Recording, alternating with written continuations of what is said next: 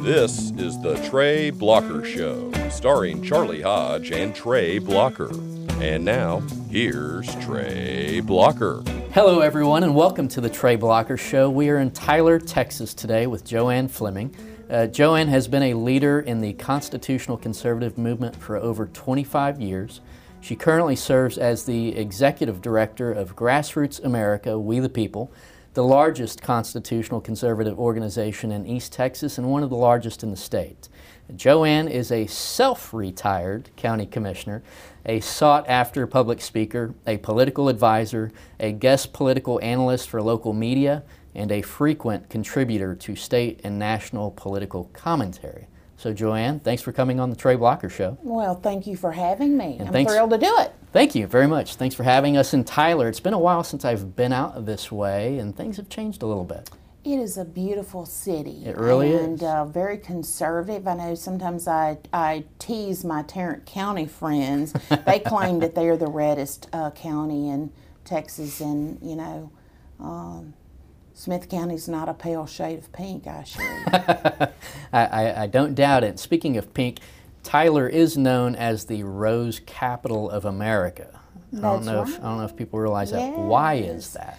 because we have a beautiful uh, rose garden, but because we have so many rose growers here. Okay. Yes, so it's it not should- because of Earl Campbell. No, but you know everybody loves Earl Campbell too. That's right. so- That's right. But uh, but no, we have a wonderful rose garden downtown, and and there are many rose uh, growers Okay. uh, still left in Smith County that ship roses everywhere, and um, you know those are entrepreneurs that work very very hard, and most of them are family businesses. And so, um, you know, they just are part of the fabric of Smith County. So if what time of year should I come back to Tyler if I want to see a bunch of roses out?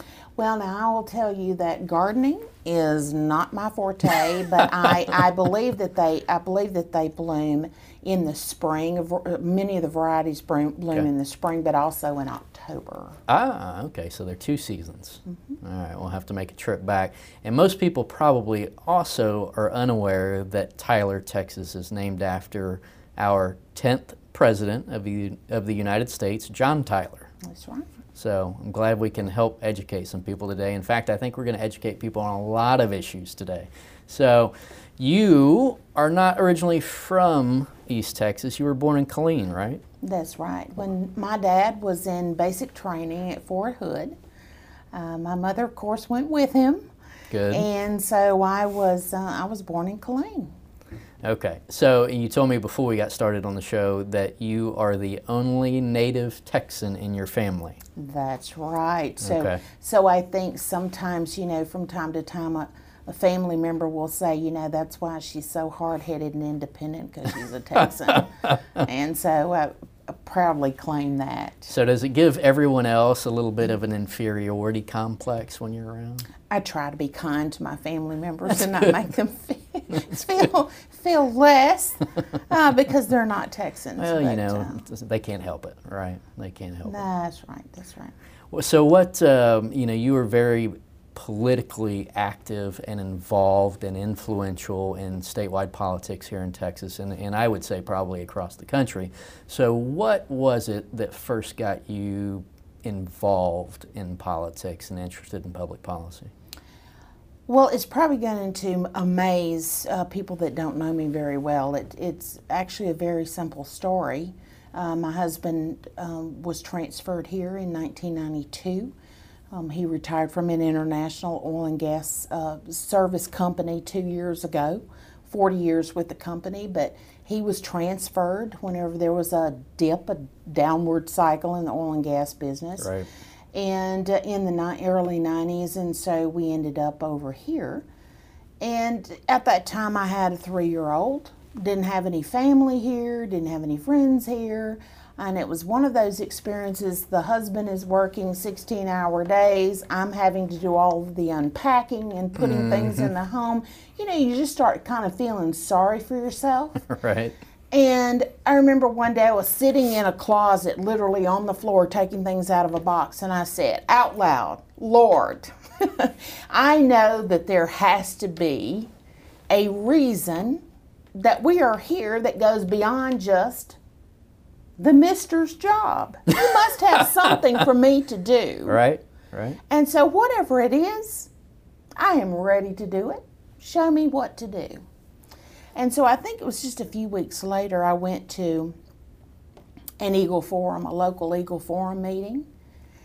And the local leader was talking about education. And, you know, I had been spending my time in my, you know, my late teens and 20s going to college, getting a degree in business, which at that time there were not very many women getting degrees in business. Sure. Um, most of my female uh, colleagues, you know, in the classroom were fra- fashion merchandising people, and I was one of the hardcore business people. You know, so it was it was a different time. So I was focused on that, focused on a career, not thinking about what was happening in education. But I came to understand, and having a three year old, you know, I, I was starting to think about education because education for our family was very important. My dad always said, you know, because I was the oldest in the family and then followed a sister and a brother, but he always told the two girls, you need to get your education and you need to be, you, mm-hmm. you know, you will hope that when you marry, it will last forever. Sometimes that doesn't happen. Right. Sometimes something happens to the husband, they die early, whatever, but you need to be able to take care of yourself, personal responsibility. There you go. So I had not paid attention to education, and when I went to that first meeting and they started talking about it, I was going, What has happened here? While I was doing something else, education has apparently fallen off the cliff. They don't think that they should teach kids spelling or to read the way I was taught to read. And so from that first meeting, uh, we then, you know, in a couple of months, we were talking about uh, someone running for the State Board of Education. I got involved with that campaign a little bit, and it just sort of took off from there. And and the the next 25 years has been a blur. I bet, I bet. Well, before we get too much into that, I, I've always gotten some really good stories out of out of folks that I interview when I ask them how they met their spouse. So, how did you meet your husband?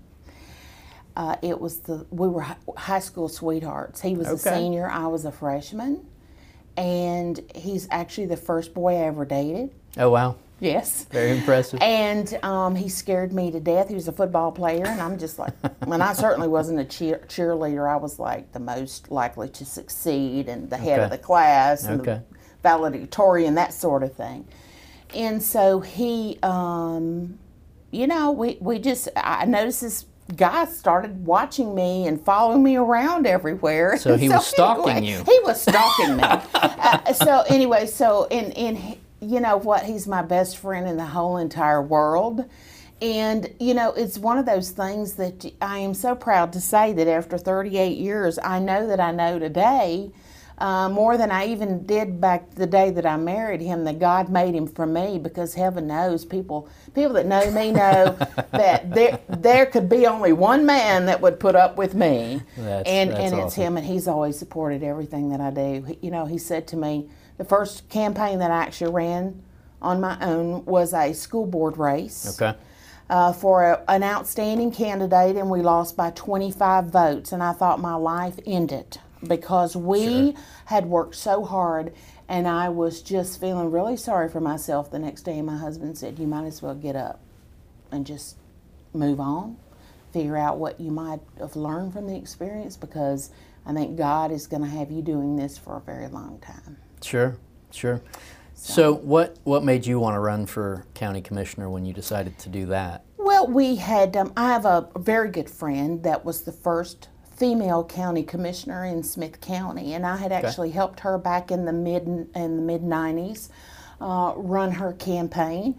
She beat a 16-year incumbent that Oh, wow. had a ton of money, a ton of name recognition, and was was one of the good old boys. And so Sharon decided that she would take him on and we worked really hard. I mean, we walked in the summer, in the heat of summer, in the fall. We walked when it was snowing and sleeting that winter before the primary, and she won.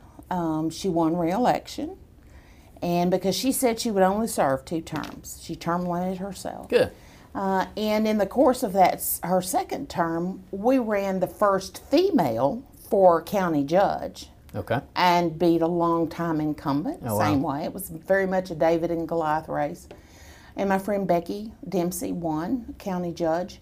And so it was in that period of time they were saying, well, you know, we need somebody to continue what Sharon has started in the way of county government reforms.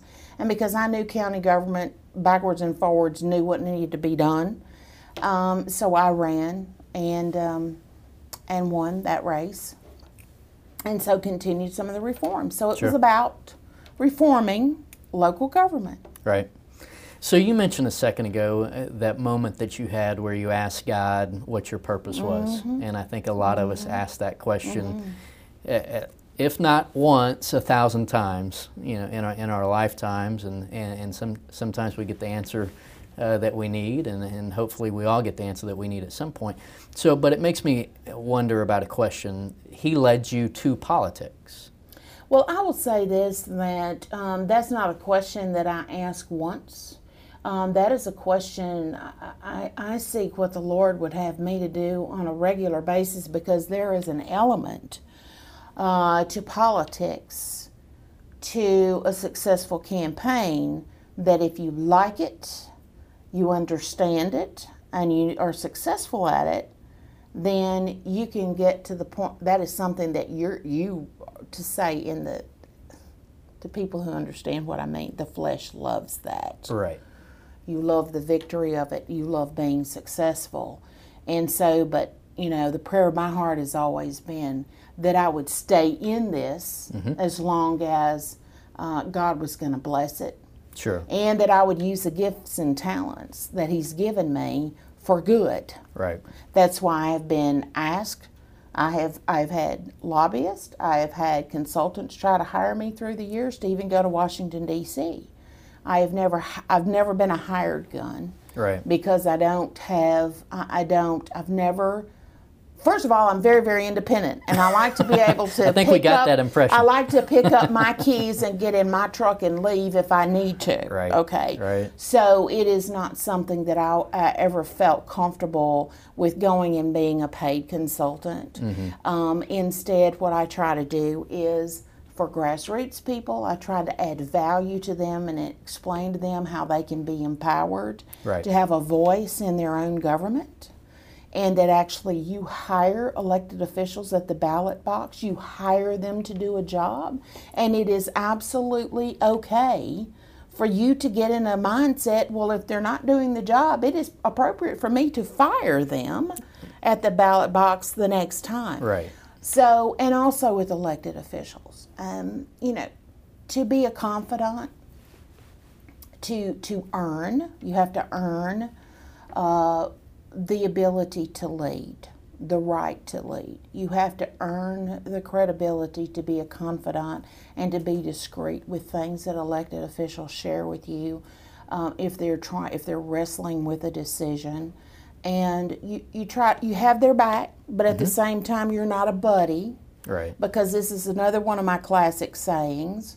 I've been married to the same man for 38 years. Everybody else is subject to recall. that means if I have endorsed you, or my uh, personally, or if my organization has endorsed you, that is not a lifelong commitment. Right. Of course.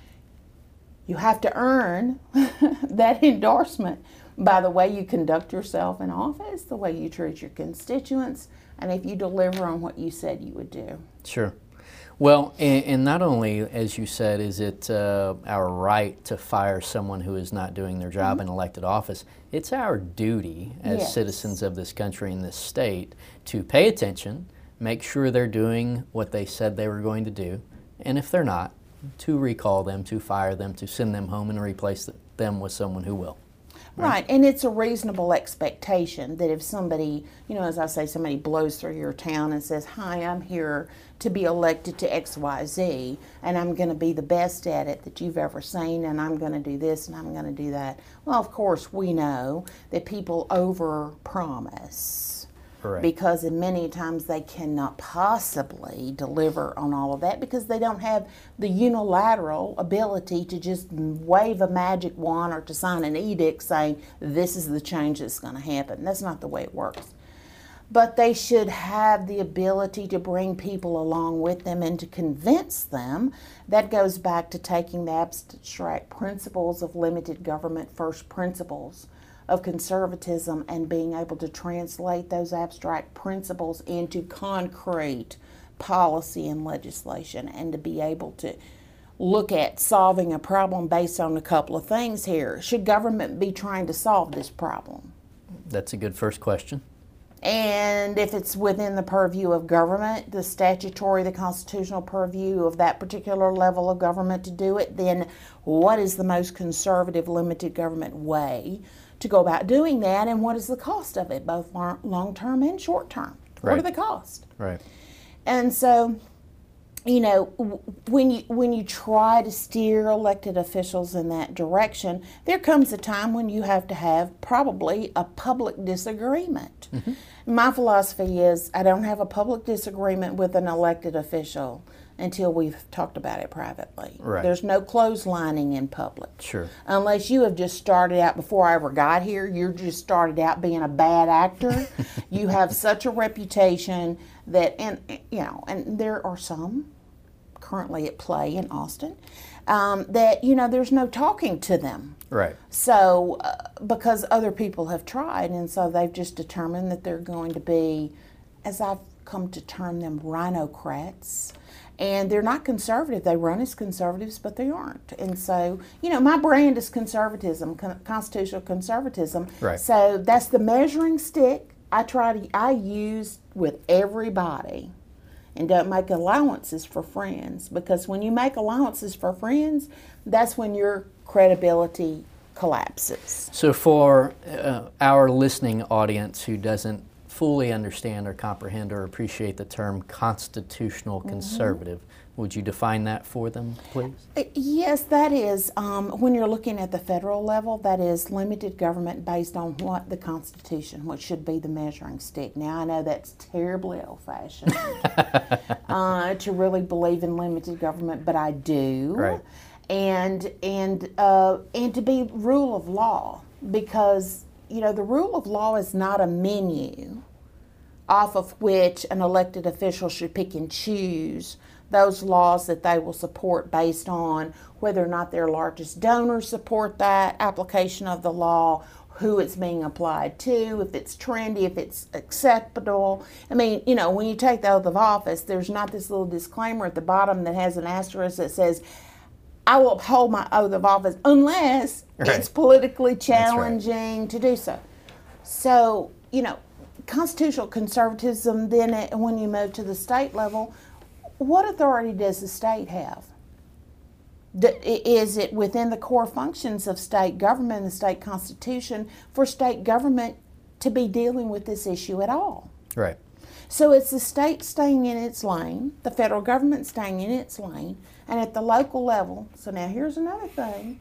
People are all upset about state government trying to tell local government, but local government was created Exactly. by state government. So when people talk about local control, they are talking about we, the people. So when local government becomes tyrannical, when it no longer recognizes private property rights, when it believes that only they can determine how you should spend your money, mm-hmm. Then it is time for the state to say, whoa, we need to give local constituents the authority to rein in local government. That's right. And you know, I'm old fashioned about this. I think an individual that's paying property taxes and paying sales taxes into local government has the right and should have the authority to tell local government when you've gone out of bounds with your spending. Absolutely. I think we should be able to say, look, I don't want to spend this much on on uh, local government. And if you have the right elected officials at the local level, they will be able to articulate to the people what they need this additional funding for. So if they don't have a reputation of spending like drunken sailors, and doing all kinds of crazy, nutty things that they shouldn't be doing, then they will have the credibility to go to the people and say, We need this additional funding. Right. But please don't tell everybody the world's going to come to an end. We will have to fire all the local police and firemen if you do this thing. That is crazy. Right. people have sense enough to know the services that they that they require from local government and how much that should. Well, and there wouldn't be all of this debate and all of this hand wringing from local elected officials about the state trying to put them back in their place if they were serving their core functions and not trying to run everyone's lives. That's right. That's So that's right. They've gotten a little bit out of hand and out of touch, for sure. So, as I mentioned uh, when we started, you are the executive director of Grassroots America, We the People. Mm-hmm. Um, how did this organization get started, and, and tell us about its core mission? Well, back in 2009, I had uh, self-retired and uh, from county commissioner, and I thought I was going to lead just a regular, ordinary life. I was going to go home and do some things, you know, remodel my house and things like that that ordinary people do. And um, by the uh, February of 2009, there was a group of local business people who said, who asked me to come to a meeting. They said, "We believe that the country is headed in the wrong direction. We believe government, uh, in general, is just headed in the in the wrong direction. Right. So we want to know if you will come help us. Will you help? Will you lead this?"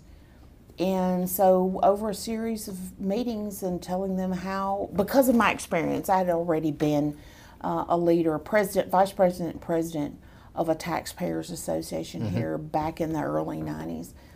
And um, so I knew things that you have to do to stay within the bounds of ethics.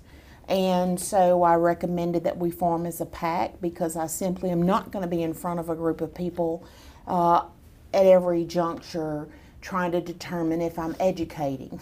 Right. right. or if I'm advocating. and so we're a PAC because we're trying to make sure that Joanne's mouth is legal. what I say because I'm simply not going to be splitting hairs over educating and advocating. Right. Just not going to do that. Well, we're always advocating. Right? yes. So. Okay. And so I noticed when I was uh, looking at your website, it says the mission of the organization is to advance the cause of liberty as rooted in limited government, which we've talked about, personal responsibility, which people seem to forget about these days, uh, good citizenship, defense of traditional family values, which is constantly under attack these days, and, and the free market system, and a return to the U.S. Constitution and the Bill of Rights. And so, w- one thing that amazes me uh, when, when I read something, a mission statement like this, it's common sense. It's, It it's what this country was founded upon, uh, yet we've gotten so far away from it that people seem to have lost touch and forgotten. And, and what I've noticed, uh, especially spending time in, in Travis County where I reside, and people who, when I'm ar- around the professional political class, uh, whether that be lobbyists or elected officials, uh, there is this notion that grassroots organizations around the state, uh, Tea Party or whatever you want to call them, are these right wing extremists who are out of touch and just a bunch of crazy people. And then I read something like this, and it's something that they should all believe in. And I'm not sure where the disconnect is. Well, you know, um, I like to say uh, when, when I address people, uh, when we talk about just the surface realm of politics, there's too much of this Democrats bad, Republicans always good. Mm-hmm. Okay.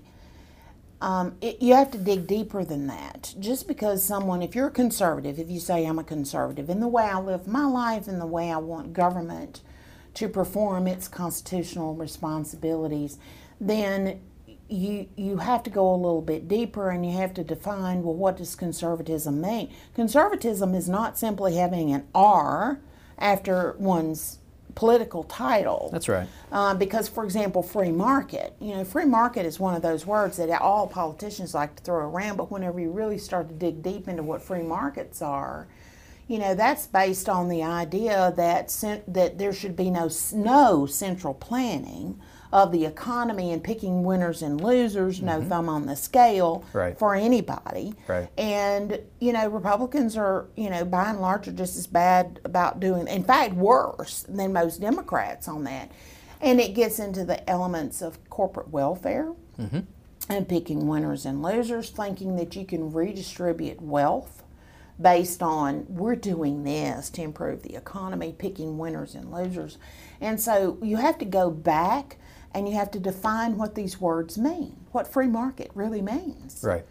And, um, you know, because there's an element of people that are longtime politicians in the Republican Party, both in Washington and in Austin, Texas, that um, they like big government as long as they can be in charge of it. That's exactly right. And so that's why they don't like true limited government people in the Tea Party, people that are conservatives that can articulate those limited government principles and apply them to what the politicians are doing. They really hate that.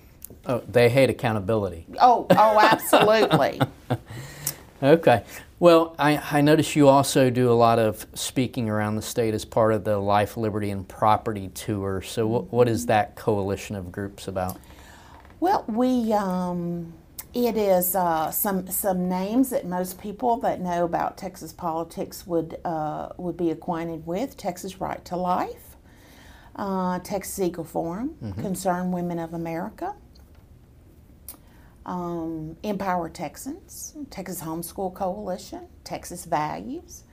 So we just decided that we were, you know, we're people who had like interest, like core principles. And so we, from time to time, will go out and we will all get together and we will take a few minutes to each talk about maybe a specific niche of ours, uh, to talk about legislation, talk about size up a legislative session. How successful do we think it was? Was it in the best interest of the people of Texas or was it not? And we generally we name names. Yes, we do. Good. And um, so, and, and it's to educate folks because what I've come to, we've all come to understand, is that in in many communities, the news media may, it may be a, a limited market, and the limited market may not give a whole lot of in, in-depth reporting on what happens in Austin. So we've made it our mission that what happens in Austin does not stay in Austin. Sure.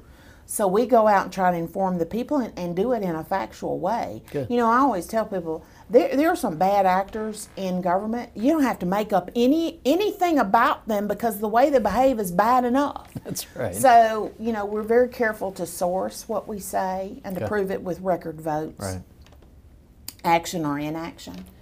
And uh, so that's just been a really good way to bring information out to, to folks um, to, to help them understand that there are some credible sources to get information about politics and about, you know, accountability, scorecards, a variety of scorecards on your elected officials so that you can ask them some intelligent questions about Right. what they did or did not do. Well, unfortunately, in the age of fake news and an extremely left wing biased media, people don't always know where to go for the facts. So it's good that you're providing them that. Uh, so, you know, I hate to talk about a dirty subject, but we got seven days left in a special legislative session. and as we sit here, you're shaking your head, and I'm shaking my head. Yes. Uh, seven days left. By the time this episode airs, it will probably be over. And as of today, not a single item of the governor's 20 items on the call have reached his desk.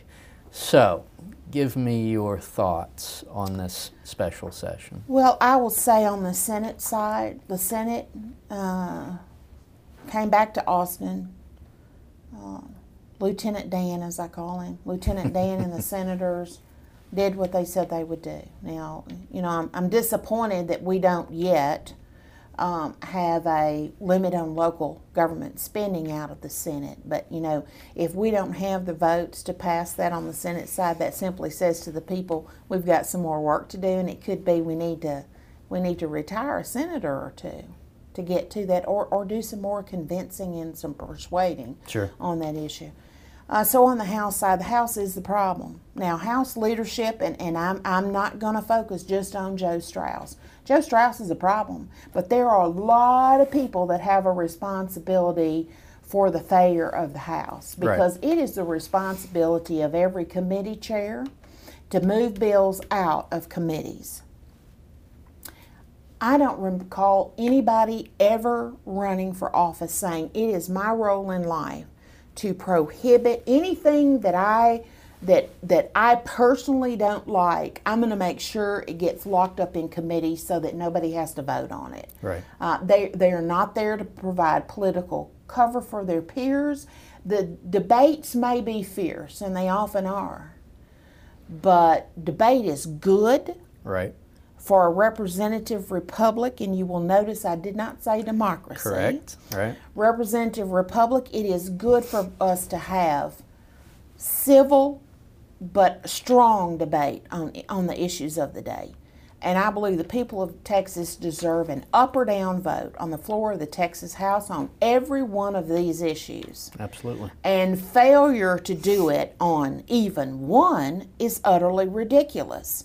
And so today we had some news that came out that the House Calendars Committee um, have this rule now that they want the House to vote on that there will be no amendments whatsoever from the House on Senate Bill 1 on the property tax reform bill. So, what that means is they are fine with having people in certain population of certain populations they don't get to have the same benefits of property tax reform that people that are in the metro areas do and I have to tell you that that did it didn't it didn't go over well when it came out of the Senate, and it's not going to go over well if the House decides they're going to uphold that and there's not going to be any amendments to it. I mean that's ridiculous. Sure. So let's let's make sure the audience understands what we're talking about here. The when a bill comes out of committee uh, in the House, it goes to the Calendars Committee to get set or not set Right. for floor debate. A lot of bills die in the in the Calendars Committee. So this property tax reform bill has been set for floor debate. The Calendars Committee has said there will be no amendments. No no amendments will be allowed on this piece of legislation. So what that effectively means is that out of 150 elected legislators, nine people, the people who sat on that committee that voted the bill out, get to dictate to the entire House what that bill is going to look like. That's right. That's correct. That's why I'm saying Joe Straus is bad of an actor as he has been to thwart. Now I want to I want to define this. I don't know Joe Straus personally. He may be a great guy to play golf with. I don't know, play poker with, have a cup of coffee with. He Sure. may be, but as far as advancing the core conservative principles and government reforms that are clearly laid out in the Texas Republican Party platform. He has acted as a lead, ring leader to roadblock those. He and Byron Cook and Charlie Geren and, and a bunch of assorted actors down there have. And so now you've got committee members who've decided they're going to fall in line with that. And so let me let me bring back to another person that we've started talking about, and that is Chairman of the House Republican Caucus, Tan Parker. Mr. Parker wanted that leadership position. Well, leaders need to lead. You don't just simply dutifully go along with something if it's bad for the people. Right. So, as the caucus leader, at the very minimum, we expect Mr. Parker to say, wait a minute. Nine people don't get to dictate what a bill is going to look like when it comes out on the floor Sure. we, we need to have debate and amendments. And we need to debate those amendments. And we need to reject them one by one or vote them up or down. Right. And so it's, um, you know, I think the people of Texas, uh, we are, we've turned a corner. Since 2009, we, we, I have seen people become more and more and more informed about state government because here's the problem. People in state government often like to point to Washington to go. you, there is nothing to see here. You just keep looking at the Washington cartel, the D.C. swamp. Those are the bad actors. But their here fault. in Texas, Right. w- we've got the greatest economy. We've everything's good in Texas, and by golly, we're all conservative Republicans, so there's nothing left to say. Right. That is the big Texas fairy tale.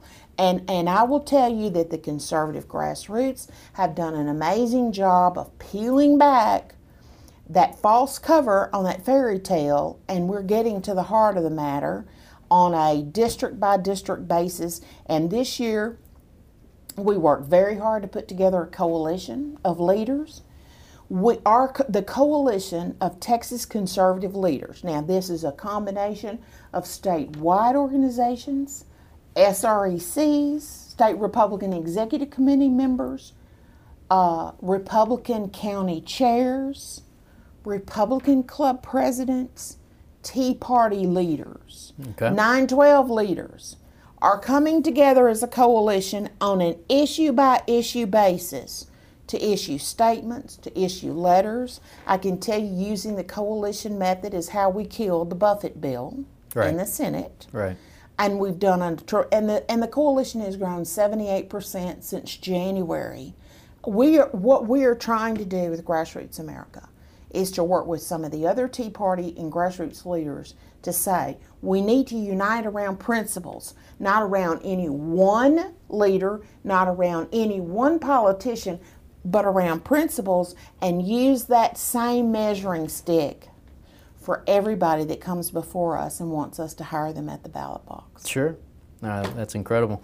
So, granted, a lot of things can happen in seven days in the legislature. So, I suspect there will at least be a couple or a handful of bills that make it to the governor's desk. Under what circumstances would you think it would be proper for the governor to call them back for a second special session? Well, I would not presume to try to tell the governor what to do. I, I, I will just say this: that he, he um, Governor Abbott. If you go back and watch the press conference where he called the special session, you know Governor Abbott doesn't like special sessions. He he really believes, you know, Governor Perry was. I mean, if they didn't behave, he was going to call them Right, back, right. and he would sometimes call them back a second time. That's right. And Governor Abbott has said, you know, you need to go back home and explain to your constituents why you couldn't get the job done. Sure. But but this past session was so egregious on so many different, you know, his initiatives that just did not get well. And let's not even call them Governor Abbott's initiatives.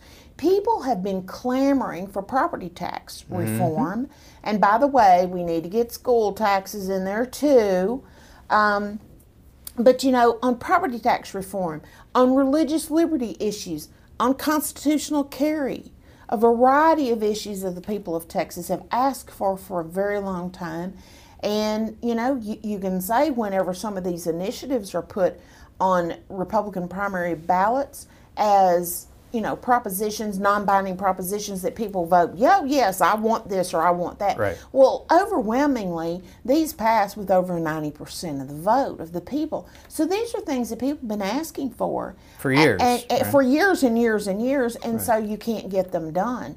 So, you know, um, Governor Abbott, I, I would say that if he were to call, and I would support him if he called for a second special session, I would say winnow the list down. The House seems not to be able to get their work done because you know why? Because they saunter into the House floor at 2 o'clock in the afternoon.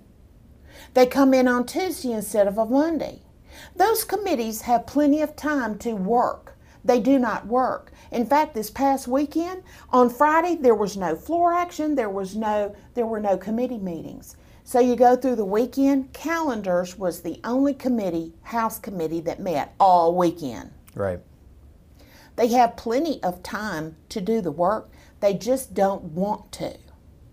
So we're there's going there's a coming clash. There's a tipping point. We are nearing a tipping point. Right. So I'm glad you said that because it uh, it brings me to my next question, and I can hear the frustration in your voice. And, and the average Texan and the average American, for that matter, is extremely frustrated. You are very politically involved, but for the average Texan who's frustrated uh, but not politically involved, what would you suggest they do? How do they get involved?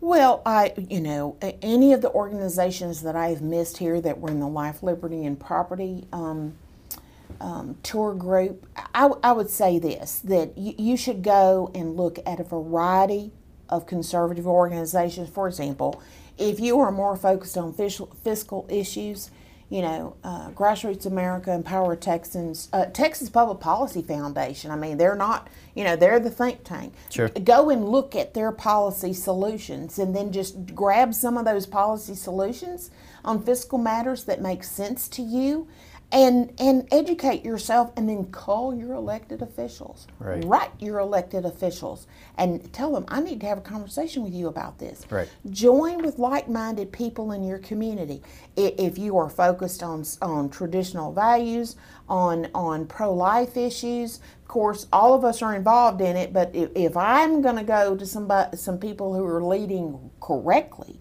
on pro-life issues i always go to texas right to life Okay. And Texas Right to Life has good information to educate you. If it's on, you know, if it's on Second Amendment, if it's on gun rights, um, there are several great organizations. Uh, Texas Gun Rights Association. There, there are several organizations that you can go there. So I always tell people, look, you can eh, very quickly be just overwhelmed. I, I, I- you know, That's true. When I go and speak to groups, I say, look, don't try to know the things that I know. Don't try to do it the way I do it because most people don't devote more than 40 hours a week Right. to policy Right. and not be paid for it. So, you know, so don't try to do that. Pick what you are passionate about. Mm-hmm. Pick what you really, really care about, what your gut, your heart tells you that you are passionate about, that you care about, and become a subject matter expert. And I will tell you, it doesn't take you very long. In many cases, and I don't mean to sound snobbish about this, but I have seen some very, very, very educated, regular Joe and Janes on the street that knew a heck of a lot, of a lot more about policy than the politicians in charge of it. Sure. Sure. So they should be very informed. And so there's a variety of, of ways that you can become informed and just get in. Just, you know, you don't have to do it full time, but just come join the Texas Grassroots Army. Show up. Show up. That's the first step. Show up, speak up. Because if you speak, if you don't speak up, they can't hear you. And silence to a politician equals approval. Exactly. Is that your quote? Because that No, was that's- great. Not my quote. Well, we are quickly running out of time. Uh, Joanna, first of all, I want to say uh, thank you for your passion. I, I am glad that the good Lord has called you to, to be involved in politics and, and to hold, hold our elected officials responsible. Um, so, as you know, it, it's our tradition on the Trey Blocker Show to end with a quote, some words of wisdom, a Bible verse, something that uh, will be some good instruction for our audience. So, what would you like to share Well, I have today? to say that it's it's very very hard to pick uh, even one thing um, out of Scripture, but I would say Psalm nineteen fourteen. Let the words of my mouth and meditation of my heart be acceptable in Thy sight, Lord. You are my strength and my redeemer. Because I will tell you that no matter how we go about articulating our principles and our values, if we don't do it in the right way at the right time for the right reason, we won't be successful. Joanne, thank you for coming on the Trey Blocker Show. I hope we can have you back again sometime. I'd love to. Thanks, Trey. Thank you. This has been the Trey Blocker Show. If you like what you heard, please visit TreyBlocker.com for more episodes and a chance to donate and support the show. Thank you for listening.